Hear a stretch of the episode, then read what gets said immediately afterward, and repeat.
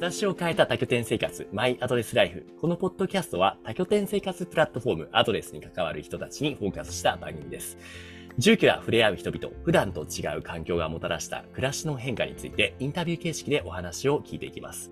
今回のゲストは旅する元看護師のはるさんです。よろしくお願いします。よろしくお願いします。いや今回ね、2段目のゲストなんですけれども、目的としては、そう、多拠点生活プラットフォームアドレス4周年記念おめでとうございますというところでね、パチパチパチパチというところでこの普段の感謝の気持ちを伝えるような番組をやれたらいいかなと思って、はるかさんに出てもらいました。というわけで質問いこうと思います。まず、はるかさん、アドレス歴とそのきっかけについて教えてください。はい。歴は今9ヶ月になりましたかね。そう2022年の3月に退職してそれと同時にアドレス使い始めたのでそのくらいになります。退職って何かその看護師の仕事を退職されたと。そうですそうです。もともと病院勤めだったんですけど、まあ、月に1回くらいは旅行してるのがまあ習慣というかあ元から。習慣で元から旅行は好きでで、まあ、コロナとか始まったタイミングであまり外に出られなかったっていうのもあってまあ、5年経ったら退職しようと思っててでその時にまあ調べてたのが宿泊施設のサービスでその中の一つにアドレスがそう出てきたと。はい、でそれが2年前ででもう退職するんだったら何しようかなってまた調べ直した時に選択肢に上がったのがアドレスだったっていう形で始めました。えーいろんなね、ハフさんであったり、他のサービスもあると思うんですけれども、その中でアドレスがいいなってもうビビッときたってことなんですね。ビビッときましたね、これは。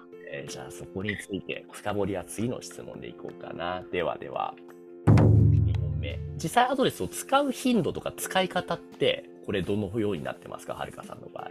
私の場合は、もう旅することが目的で始めて、でまあ47都道府県巡るっていうのが目標だったのでもう毎日30日間しっかり使い切るっていう形ですね。なので。あれですよね。あの、都道府県全部最近回りましたよね。ああ、そうです。ようやく、それこそ、あの、11月30日がそのアドレスの4周年だったと思うんですけど、創業日。で、その前日に達成したっていう形ですね。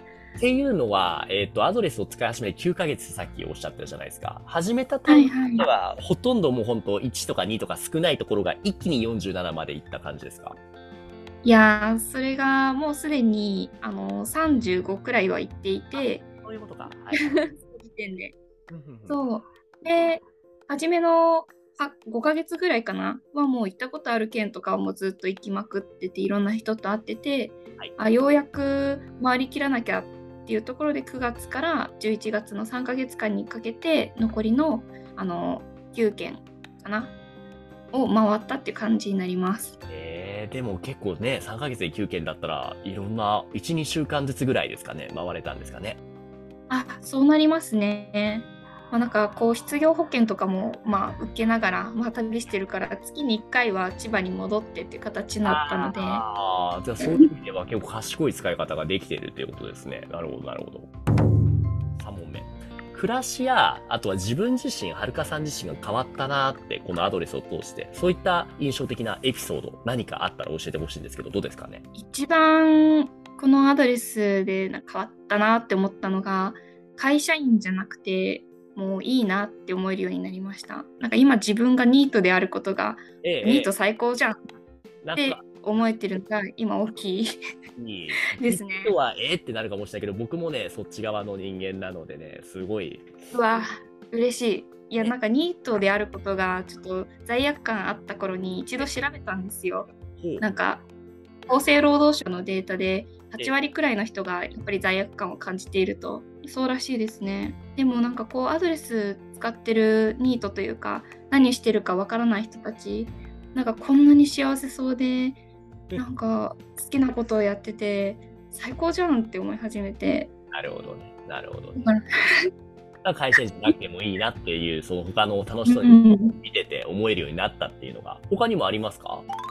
他にはこう多拠点生活をしてるもんだからこう家をね本当は持たずにこう転々とするのがいいなって思ってたんですけどなんかこう、どちらかというとゲストを迎える側もいいなって思ったんですよ。例えば第1回目の周平さんみたいな形で家にいてこういろんな人が入ってきて出ていってで関係が家にいてもつながれると、はいはい。まあ、だから家を持つのもいいんだろうなってちょっと持ってみたいなって結構思いましたね。なんかどういうところでやりたいとか、もしかしたらね、聞いてるアドレスとか、じゃあ、やヤモリやりますかみたいな、来るかもしれない。どういうところでやりたいとかありますか？いやー一番あいいなって思うのは私星結構ええ撮るのが好きなのでええもう暗いところがああ、そうなんだ。ど田舎がいいです。あれなんですよ。多分こう星をきれいに撮ろうと思った時に日本海側だと結構曇りが多かったりとか。そういう天候条件とか、まあ、ただ暗いければいいわけじゃないんですよねな。るほどなるほど。じゃあ太平洋側で、田舎で星が見える。そういうところをよろしくお願いしますと。お願いします。はい、っていうところですね。ありがとうございます。ではでは、最後に、アドレスに一言何か物申すじゃないですけれども、何かありますか？物申す？では、いやーいや、物申しましょう、じゃあ。お、何でしょうか？最高です。もう、ありがとうございます。本当始めてよかった。いやー、だいよかったです。もう、うんうんうん。なんかいろんな人に本当に出会えて、はいこう価値観が変わるというか、いなんか自分のままでいいんだなってこう思えるようなところもたくさんあったりして感謝しかないですね。自分のままでもいいと思えるよう、うんな言葉ですね。なるほど、なるほど。ねじゃあ9ヶ月。けれども、今後もね、長く使えそうですね。このアドレス、大拠点生活っていうのをね。そうですね。とりあえず来年は使おうかなと思っているので、ええええええよろしくお願いします。ありがとうございます。というわけでね、今回のゲストは旅する元看護師ことはるさんでした。はるさんどうもありがとうございました。ありがとうございました。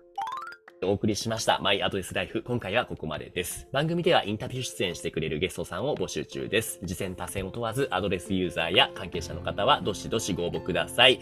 ありがとうございました。アドレス4周年おめでとうございます。ありがとうおめでとうございます。ありがとうございます。